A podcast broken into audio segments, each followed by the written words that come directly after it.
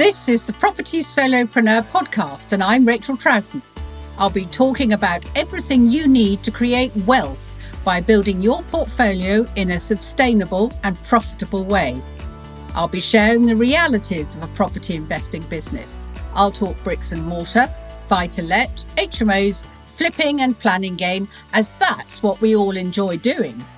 But I'll also share how to use good systems, processes, and find the right professionals to work with. In fact, everything that will enable you to become a successful property solopreneur. Hello, and welcome to this week's episode. And I'm very lucky today to have Tristan Gordon from Zebra Investments talking to me because he is a young, inspirational property investor and developer who I know is going to resonate with so many of you. Welcome, Tristan. Thank you very much for having me, Rachel. Great to be on and nice to join you. Now, for those of you who have no idea, Tristan works up in East Anglia in Norwich. And I say that because it's somewhere where you have to physically go to with a purpose, isn't it? We're not connected to motorways, are we? No, we're in the absolute middle of nowhere, which makes it a really nice little bubble for investing because we tend to get people move back with a bit of cash in their hand and wanting to go elsewhere. But it's really a gorgeous, nice little place. Exactly. In the middle of nowhere. Absolutely. In the middle of nowhere. Now, Norwich, it's got first class universities, brilliant hospitals. Why do more people not know about Norwich? Or is it a really well kept secret we don't need to let out? I think Norwich is a really well kept secret, as you say. There's not many people know about, and it hasn't been let out. You felt because we're in the middle of, you know, East Anglia, we're not too close to anything. You have to windle down all the little roads to get to and finally get here. So you tend to find uh, over the last few years a lot of university students who come up to Norwich, and then they'll go off and they'll do their degrees, they'll learn, and whatever else. And actually, they end up staying here. And it's only like my my brother's um, fiance. She's now been here, I think, coming on seven, eight years. And then people just come to Norwich and think, wow, it's a really nice place to live. And so we've got a real struggle with kind of aging population because we get a lot of people who come up here, move up here to retire, which makes it great if you're looking to flip property. But also because we've got quite a lot of young people who come here and stay here, also makes a great market for house shares and student rents, and also for short-term rentals. To, as you said, the castles. Absolutely. Well, uh, this this you know, I I've been in Norfolk and Suffolk for most of my life, although I didn't grow up here, and I had no idea of just how diverse it was until I came to your property meet because you also have a property meet, which we'll talk about later. Now, one of the great things about you is that you haven't just started this as a side hustle, have you? You've always done property as a business in some form. Most definitely. So, I mean, it all started off. I used to be a water ski instructor, and when and it all, all, started off when I was sitting in the boat, and every time anyone would want to come out for a lesson, I'd always chat, and everyone would chat far too much. I'd pick up everyone's business cards along the way, and the bit was if you did that, you mainly got invited to the guest dinner evening, and it was far better than the slop that would go anywhere else. So we'd get invited to the guest dinner, and you get chatting to everyone, and inevitably, everyone seemed to be private equity, property investors, developers, large companies, or doing it for themselves. And I kind of sat there and I thought, well, there's got to be something to this. There's got to be something different to this, to what I've just got up and done my three years doing my marketing degree. So next thing I know, I get a nice little text message from a chap called Alex. He runs a company called Posh Poshbaz in Southampton. And yep. they've got a huge portfolio down there. And as I was working for them, I went off, and the next thing I know, uh, we'd just come out the back of 2011, 2012, and things were just starting to get normal with financing, but there was no more of that same day refinancing, the 110% mortgages. Oh, I loved them, yes. And and with it, suddenly we're, we're, we're just struggling to, you know, not necessarily struggling, but we didn't have the same cash or the same ability to go buy properties. But we still knew there were properties out there that we wanted to buy, rent out, and use. So quickly to them, I suddenly started going off finding deals, as you've said before in your podcast, sourcing deals, finding opportunities. I was finding deals, was finding investors, and then I was then project managing and refurbishing projects for other people. And that was great. And then I then moved up to London, built out a rent to rent portfolio for someone else and took me from six houses to I think 24 in the space of 12 months. And then then worked for a ground oh, ah, but it wasn't yours. It wasn't mine. But there's the, the whole thing with it is, and it's something I've realized since, is it all came down really to false expectations appearing real. And and I'd always thought in my head the only reason this is working is because I'm backed by some investors, I'm backed by people who've got a decent amount of cash and they've got track record and credibility. And I sat there, I was like, I was going around all these people, knocking on all the doors. I've got the pitch completely honed down. Yep. And, you know, going to completely new agents, getting deals on and stuff all over the place. But I just had that belief that it's, I, you can't do this on your own. You've got to do it for someone else. Yeah. Uh, and so over time, I've ended up doing this all for other people. And it was only a couple of years ago that I sat down and I was, I was moving back down to Southampton with my girlfriend at the time. And I thought, you know what? We can do this for ourselves. But the thing that I always describe it as is you get given the blocks, you get given the like the breeze blocks of information to put together.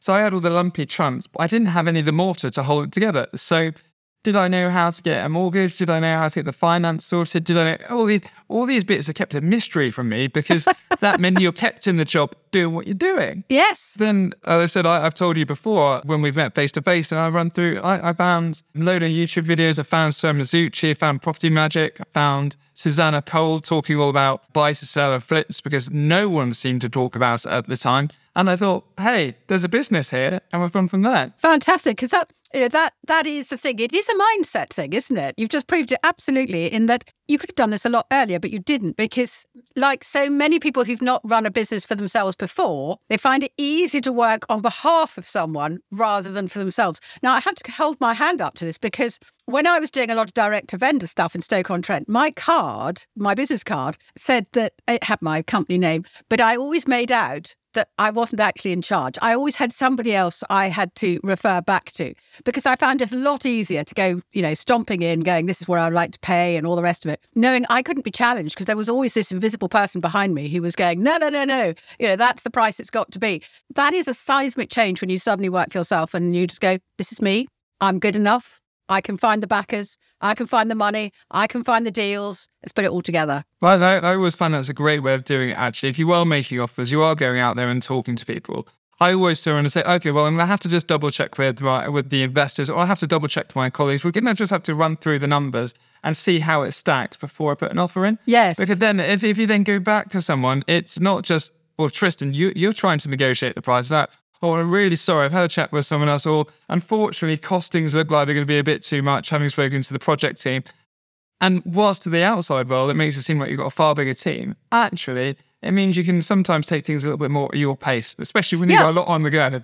Yeah, a lot of it gives you wiggle room, doesn't it? And, and also credibility. Because you can't expect one person, if you've never done property, to understand all the spheres of it.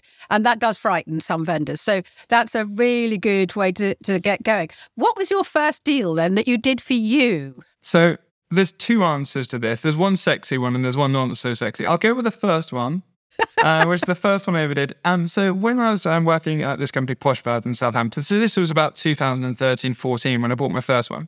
And I sat there and I was like, and before that, I'd always hustled. I'd picked up anything, sold anything and everything. But I had a phone call from one of the one of the landlords that we had in our portfolio, and they called in and said, "Hey, Tristan, um, we're looking to sell this property. My daughter's been living there for the whole time we've been. She's been at university, and you've been managing it. Would you do you know anyone who might like to buy it?" And I was like, Yes. "I'll have that one. They, I'd like I like that one. Yeah, yeah, go for it." Uh, and so I bought that property. Uh, at the time, I think I managed to get an 85 or a 90% residential mortgage. And granted, this isn't what you're supposed to do. Um, but my idea was if I was to live there, you could then kind of house hack. You rent all the rest of the rooms out in the property, and then you can make sure that you and f- the Irish, you rent all the other rooms in the property. That covers your bills, your costs, everything else. So effectively, each month, Yeah. I'm starting at zero, and that means you can save more, work on everything else. So that was the idea. Um, and then what I went in is over the months, I then managed to save up. I got something maybe about seven, six, seven thousand pounds, which might sound like a lot, but or not much. But it was a lot of effort and a lot of tassel for me to try and save that and put that away every month. But in doing so, um, I realised downstairs we had a, a dining room. But if you moved the walls across, I could turn that dining room into, according to HMO regulations, a living room.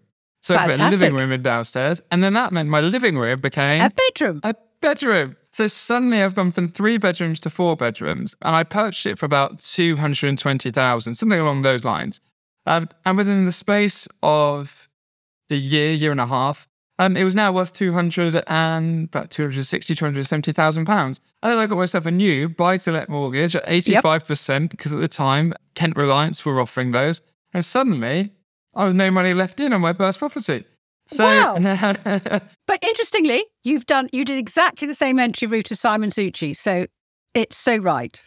but the thing is, it's just the one thing I had then afterwards is I went off and I bought another property and it went completely differently. I didn't get any of my money back out, recycle it. But one of the things I've learned is whenever you do a deal, is if you review it after you've done it, then you can double check, well, was that what I was hoping to do? Was that where I was hoping to get to? What happened? What changed? And why didn't it work? And that's actually, if I'd thought about that on the first one, then when the next time I bought a property, I would have repeat the same process and then fingers crossed, I, I, you know, could have even had an extra property along the way. But hey, I'm quite happy where I am. You've got to learn by the, the mistakes, and the mistakes don't always are not always our fault. As in, the market can move, the finance can change. You know, I've got a lot of clients at the moment who are going, "Oh, everything's being downgraded." They've done nothing different from everything they've done before. Yeah. Just the valuers. So you know, it, it's you know, it is about learning how to go with the rough and the smooth. So you had those, and then so you that, that was the very first one. And then, Yeah. sorry. Oh. Go for so for I said there was two. So then, but then the first one that I actually did for myself, for my own business, once I started working myself, was actually doing a HMO. And it was an HMO in Southampton. So we're already in an Article 4 area, uh, yes, which, which meant that you can only buy an existing HMO, do it up, or you have to try and get planning permission. So I had a little bit of a creative tactic for this. I went online and I found any student property for rent that was now outside of the student letting year that was empty. right. And I came across this one property. Uh, oh, I came across I came across a few, but I came across this one property, Johnson Street. And so then what I then did is I worked out who the owner of that property was, and I sent them a letter. I sent them a um, email. I sent them a Facebook message, and finally, after bun- you know, blasting me with endless information. Um, they came back to me and they said, said to me, Ah, Tristan, I like you. We're easy to get along. Go have a look around the place. Tell me what you think. Went around and he just gave me the keys. And he said, Well, you can't do anything to the place because if you go in, it's a complete mess as it is. Uh, so I went in there and it, it was a four bedroom student house, a three stroke four bedroom student house that had been com- just left in absolute state. But it had been built in probably about 2004. So it means all the walls are stud work Yes. everything in the house. So it means the building was really malleable. So we then turned that from a four bedroom to a five bedroom, Yep. put all en suites into the place. And at the time, I thought, what's the best way to keep your prices down? And just at the time, I thought cost is the main thing. Time, didn't necessarily think about. So the next thing we know, we're off on Facebook Marketplace, all over the place, trying to pick up building materials to go off and do your refurb. I can tell you, it's not worth it. Nope. Tiles were all different sizes, things didn't quite fit. And the other thing was, we set off with a budget of about £40,000 to do it. £60,000 later, we'd finished. And I was sort of 50% over. The bit was, it was also at the time when we purchased it just before COVID. And, you know, or, and so bought it at a decent price of £220,000. I'd done all my research and analysis in the area and everything pointed to a value of £325,000 when done. Then comes COVID. I've managed to get the whole thing finished. I'm sitting on investor finance where I've got someone who lent me the money to do the project. Fantastic. But now you're just struggling to get a someone out to revalue or take even take a look at it. We've run over time because the, the builder that I'd used and been recommended to didn't deliver anywhere near the standard or timeline that we'd expected it. So it took longer, got out the other side. Then we came to the refinance.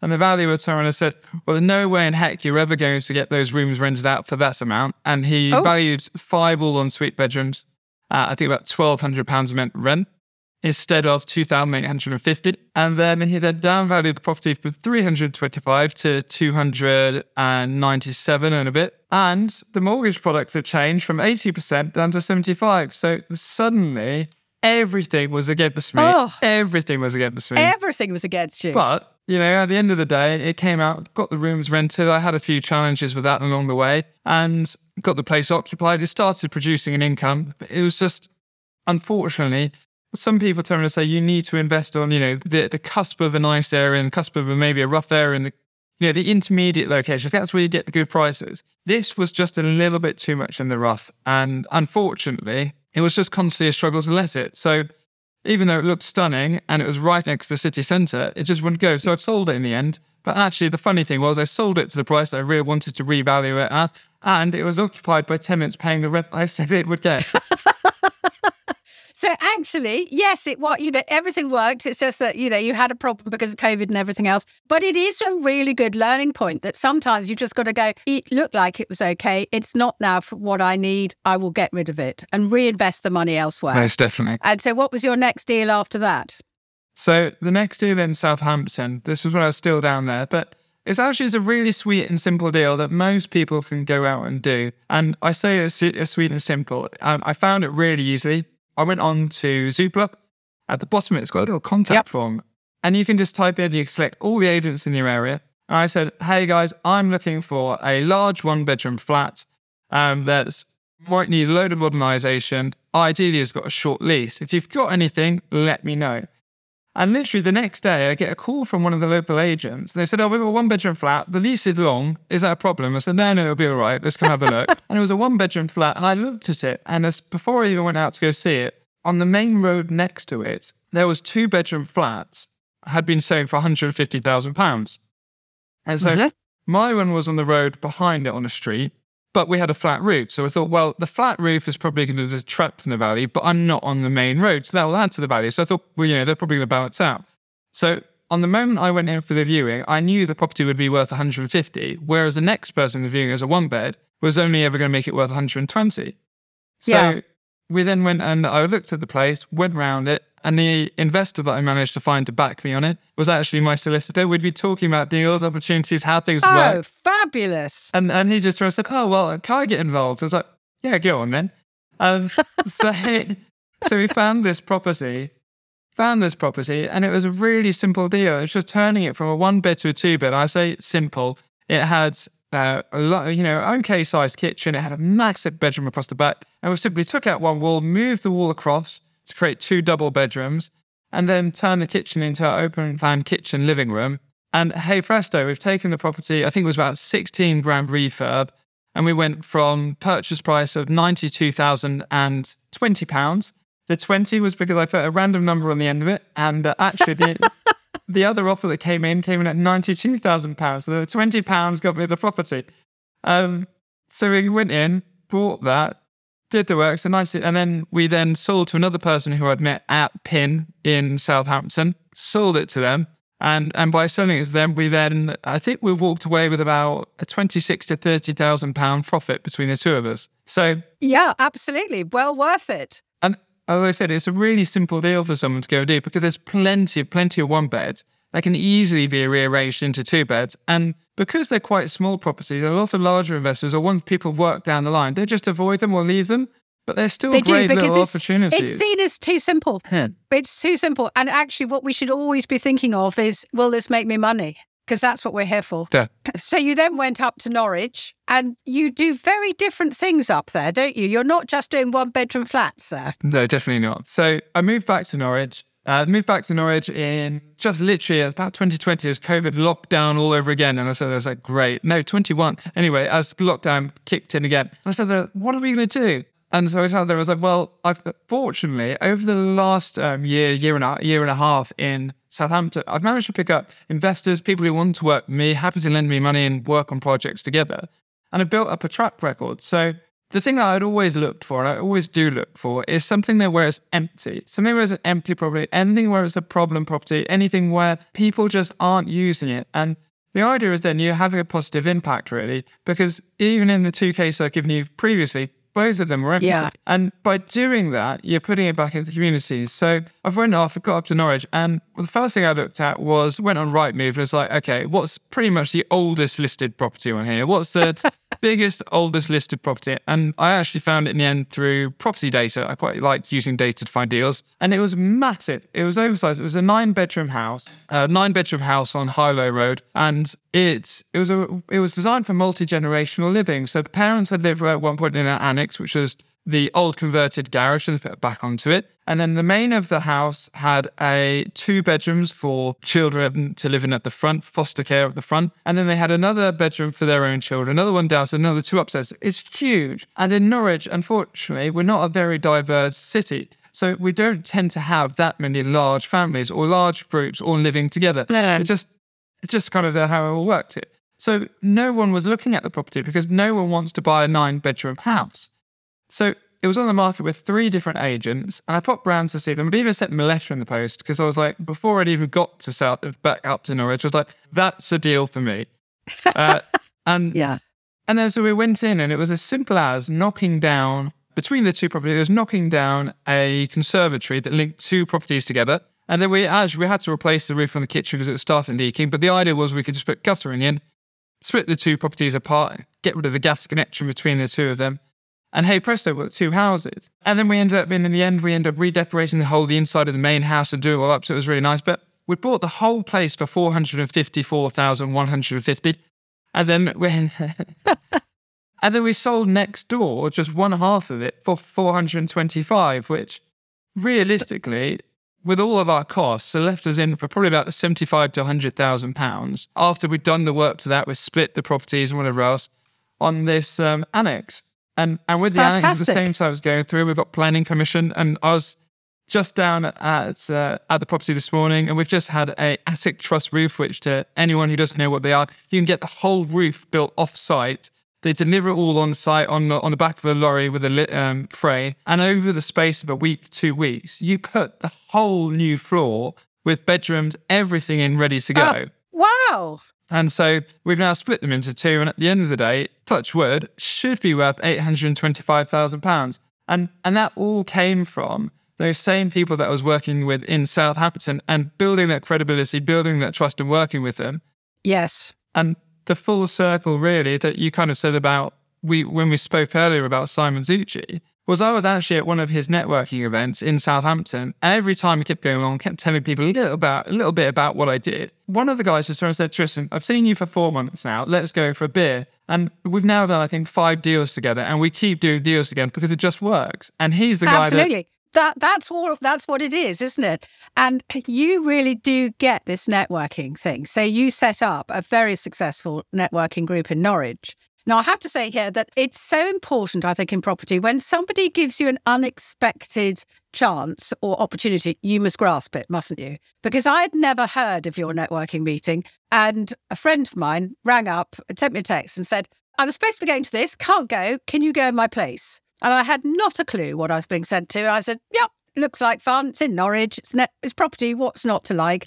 and I bumbled up. And oh my word, talk about a vibrant group. You set that up for yourself, really, didn't you? Yeah, most definitely. I so I set up Norwich Property Meet, and I, this might oversimplify it, but anyone out there can set up a property networking event in your area, and it it could be anything from a coffee meet to go grabbing a beer or whatever else. But one of the bits that I really wanted was when I moved up to Norwich, fortunately I had one or two friends from school or whatever else, but I just didn't have any friends who are kind of with the same mindset, do the same thing. And certainly with property, if you surround yourself with good people, then you're all going to be heading in the same direction. So I started Norwich Property Meet to really kind of make friends. And I say at the I say at the event, and I don't think anyone ever believes me, but genuinely, I moved to Norwich and I didn't know anyone. And I thought, what's the best way to do this? So I started a networking event, and the whole idea, and Rachel exactly knows what I do, but it's free, but you have to pay to go. And then when you turn up, you get your money given back to you. And the whole idea of doing it was that people will turn up because they want to be there. And if it's on a Friday night, you're going to have to put a special day in your diary because you want to be there.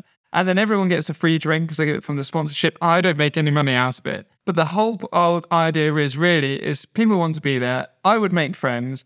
And then I also get to choose who or get to interview, talk to people, have whoever I like come up and talk. And I get to enjoy who's speaking. So Rachel the other week was really kind. She came along and presented to all of us. It was a fantastic evening. But it's really, it's a, little bit self indulgent, but it's absolutely worked a treat. Oh, it's a great self indulgence. And I think more of us should should be like that because you know, it is a group that know each other quite well now. They're very noisy, very they josh each other, and one of the reasons is is that um, the diversity of property is huge in that room, and that's what makes it so fascinating for anyone who comes in for the first time and and hasn't done very much property. You know, like so many people, they come in going, well, it's really HMOs or flipping, not a lot else, and then suddenly, whoa, you know, you can do land, you can do short term lets, you can do all sorts, and then they discover about how to finance because you've got an incredibly excitable uh, mortgage man who's also going to record, who is so into exciting and different outside the box stuff, isn't he?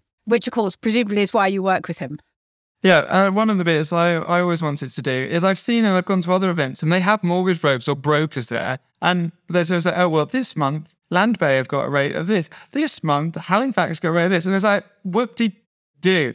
So, whereas you had Simon come along, who's actually a property investor himself, and he's got his own portfolio and he actively works with investors. So, when you sit there and you've got someone in front of you who's going to say, Well, what do you want to do? How are you trying to do it? And you've got someone who literally tells you, and I think he gives as much, you know, or not quite as much, but he gives a lot of information and knowledge and insight to people who are there each month. And he's just as, I think, just as interesting as anyone else.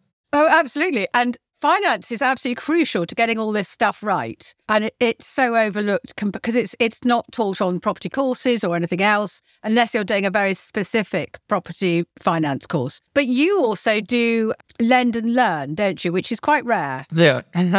So i've started doing lend and learn with a few people uh, and the whole idea of it really is that there's people out there who want to get started or they can see that there's opportunities on their doorstep, not quite necessarily sure what to do, but I've kind of gone through the kind of the whole process of how I would analyze or go through a deal. And I usually start with say, okay, if we're looking to lend money towards a project that I'm working on, let's have a look at a project that I'm working on. Come in for a free session. We'll sit down together, run through it. And then I've sat down and said, okay, well, is this a good deal? How do you value something? How do you find an opportunity?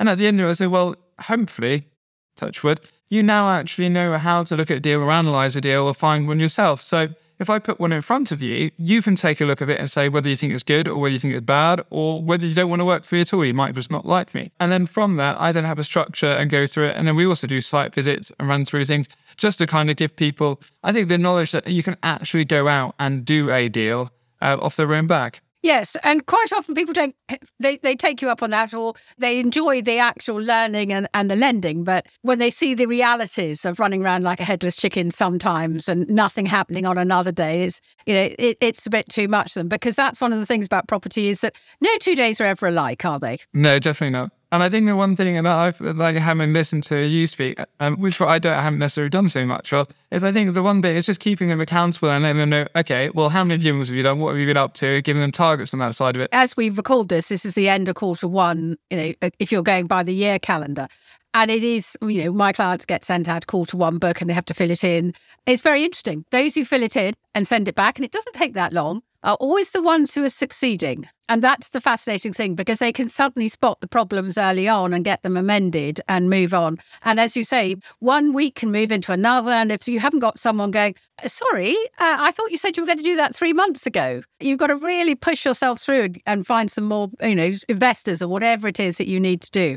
Now, how do you, because you, you're a solopreneur, really, aren't you? You outsource, but you don't have a huge team of people sitting beavering away every day for you, do you? How do you manage your time? Um, some, I'd like to say incredibly well. I've got this absolutely nailed. Prophecy is completely passive. It's so easy. It's unbelievable. So with it, I actually have one person, I was one person who works with me part time, and they do my finance assistant and finance. So the idea is, is whenever we've got an invoice or anything come in, then they can track it, work out how we're performing against a project, keep on top of the invoice and that side of it. Because I do not like admin. I don't like admin. It's the boringest bit. I can create as much mess as you like and go from there.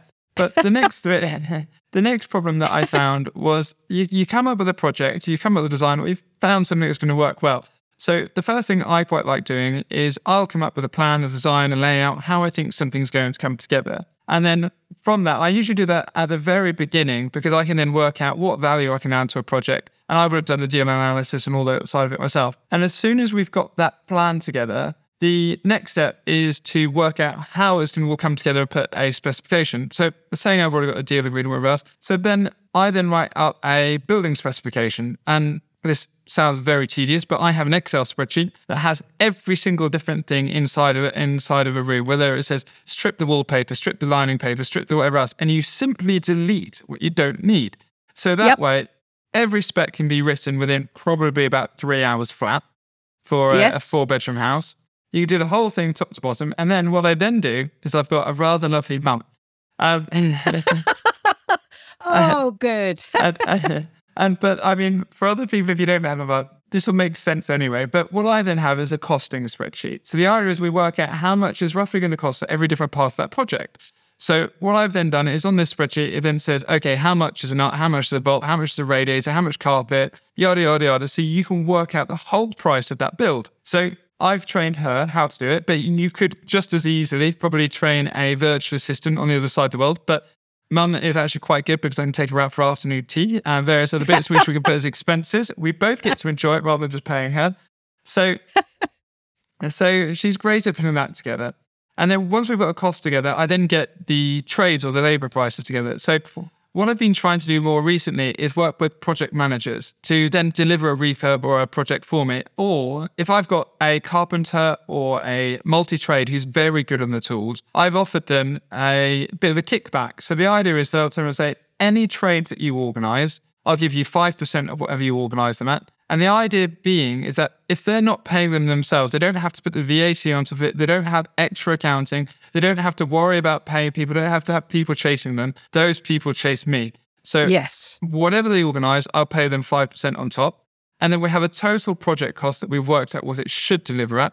And anything it delivers at under, they get a third of. So they're incentivized both to oh, organize neat. it and to save costing. So, and then the idea is as well, which we haven't quite got into place, is if they deliver it on time, they get a bonus as well. But so that way, at one of the sites, it works really well. A couple of them, it worked really well. Another one, we kind of started with it, and the chap then turned and said, no, Tristan, I don't want to do that. But then he has still kind of been organizing the trades, but also been pushing back on me quite a lot. But by having a project manager or someone in place who can go out and do that side of it, they're delivering the day to day. Yep. Whilst I'm still, I'm then sorting out anything, for example, like the finance side of it, the legal side of it. And I quite like getting into the planning side of it, where we're adding significant values of property on the way in.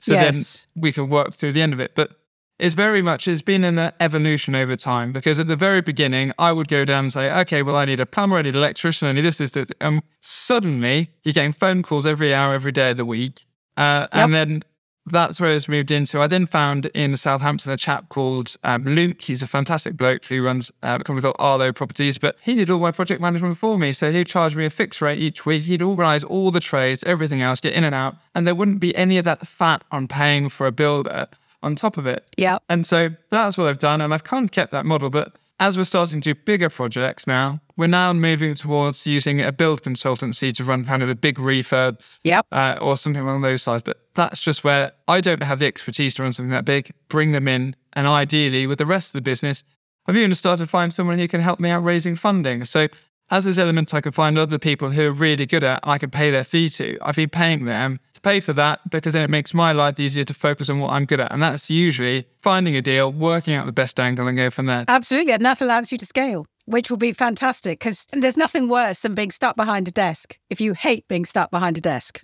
I, I quite like going out and seeing what's, uh, what projects are going, how things are coming together, finding out about the latest materials, attending shows, talking to people, and then going down. And it's even like that with the chaps who run my projects or whatever else. I'll try and take them out for a curry or a drink or everything else every so often, just because you know, you know, there's a little bit of yeah. Well, Tristan's all right. He looks after us. We'll do. We'll, we'll help him out down the line. Yeah, absolutely. Uh, and even I mean, being on the site at time I said they sort of said, "Oh, Tristan, we, we don't have anyone. We don't have uh, someone to help out doing dry lining or whatever else today. And if I, if my diary's free enough, I'll sort of say, all right, well, I'll jump on and help you out. And at the end of the day, they're like, blooming heck, you can actually do it. yes, I don't think there's any danger of me ever being asked to do anything remotely useful on a site. you know, nail varnish and pearls just don't really sort of lend themselves to it, really. but that is fantastic. So there's lots of growth going forwards in the future for you, and you know that absolutely. And you're growing your own portfolio. And what are your next sort of own portfolio beings? Have you gone into service accommodation? So service accommodation in the North Norfolk area and South Suffolk. My word, it's big, isn't it? Yeah, it really is. You, you get every man and his dog come wants to come on holiday here in the summer. Yes. Um, but the only the only downside of I think is going out a little bit further. Is then as soon as it comes to the winter, it's like, well, how do you feel those? So, admittedly, my my only limitation is I only tend to deal with properties within 15 minutes of Norwich. Perfect. That, So- that, but that's about knowing your area, dominating your ground, and that's the last question I was going to ask you about. How important is it to know your area? So I know my know my patch, my area pretty damn well, I think. And when I was in Southampton, I knew my area, my patch pretty damn well. I think it's a great if you know your areas, you know where you should be buying and where you shouldn't be buying. Yeah. And there's also, you can get a rough idea, even just by walking down a street. I can tell you now, roughly, that's probably going to be worth about that. That's going to be worth about that. That's going to be worth about that. And it also means when you're then quickly looking through opportunities, deals, or whatever else, you can quickly whittle down to work out which one's going to work, which one's not, just by looking at the outside of it. And in all honesty, I don't do many viewings, but I don't do many viewings because, as far as I see, the more viewings I do, the more time I'm wasting. If I can just whittle through and work out exactly what I want, if I go direct to vendor, I know exactly what I want. If I'm going something using data on mine, I know exactly what I want. So if I can find that needle in the haystack, that's the best one to go for first. And I think, especially in Norwich, there, there's pockets of it where you could easily set up a really nice Airbnb, but you've only got to go five minutes down the road and no one is ever going to want to stay there unless yes. they just don't know the area. So kind of this kind of falls back to the last question about what I'm doing and it's is I am the moment we're actually doing projects where we can convert stuff or refurbish stuff either into projects where we can hold on to them, rent them out as house shares in the city centre, and that are quite close to say the University of Arts It's almost doubled in size in about the last ten years. Has it really? Gosh, really giving go great guns, and they've taken on loads of new buildings in the city. So you've got great opportunities for that. But if you're thinking, I'm going to do an HMO, then you're going to want to be in certain areas. And there's areas right up by the university. There's a University of East Anglia as well. But if you buy up there, every man and his dog is trying to buy up there. And they're all following the same pattern. And in doing so, you're really hard to find a deal. Whereas yes. I just avoid, okay, well, that's super hot there. You have that. I don't want that. It's basically, if it's you know, so then, so then for say, for example, a serviced accommodation unit, I'm thinking, okay, I know someone who's absolute expert in it in Norwich. I'll have a chat with them and I'll say, look, I found a property, I found a good deal. I think this is going to work. What do you think? So before I've even bought it, I know how it's going to be used at the end. And for someone who's just getting started, it's not a good idea trying to go out and just shoot a shotgun at the wall and see which one's going to stick and what method or what structure or strategy is going to work. It just doesn't work. So when I was at the very beginning, I was just focusing on flipping properties to build equity to buy HMOs. Whereas now I will flip, I will usually subdivide or flip a property to then create equity to then invest into properties, then hold on whether as an HMO or as an Airbnb. Yes. And then that's now being anything like buying flats and completely refurbishing them, or it could be houses. But it's anything that no one wants. I'll have it. well, that is just a very good explanation of what having a strategy is all about because, you know, you fed your future by being, being flipping and getting your equity and now, you know, honing your craft so that you can do, as you say, find anything that you can add value to or no one else wants. And it's got your name on it, hasn't it? well, thank you so much for sharing so many pearls of wisdom this morning. It, has been a great joy. And I thoroughly look forward to uh, seeing, actually, hopefully, a presentation by you one day at another meeting. so I know in depth what it is, because you haven't been going out and doing that much talking at the moment. But I know you're venturing down south somewhere. Where are you, where are you speaking? So I've spoken down at Hampshire Property Network. Ah, yes. And that, that was um, an interesting but quite a good speech. There's a huge room of people there. So we've done that. Um, I need to just reach out to uh, one of uh, I need to reach out to a local networking event. They've asked if I'd possibly speak in future. So I think I'm going to try pop over and down there. And yeah, so absolutely. So you know, if you have the chance, you know, to see you speaking, then again, it's something a little bit different. You're not completely in a, in a tiny little box. You're definitely someone who's bouncing with enthusiasm and joy and wanting to do lots of different things. so thank you very much. That's very, super having you on today. Thank you very much for having me. Thank you for listening to the Property Solopreneur podcast with Rachel Troughton. If you want to create a professional and profitable property business, download my property business checklist now at racheltroughton.com slash checklist.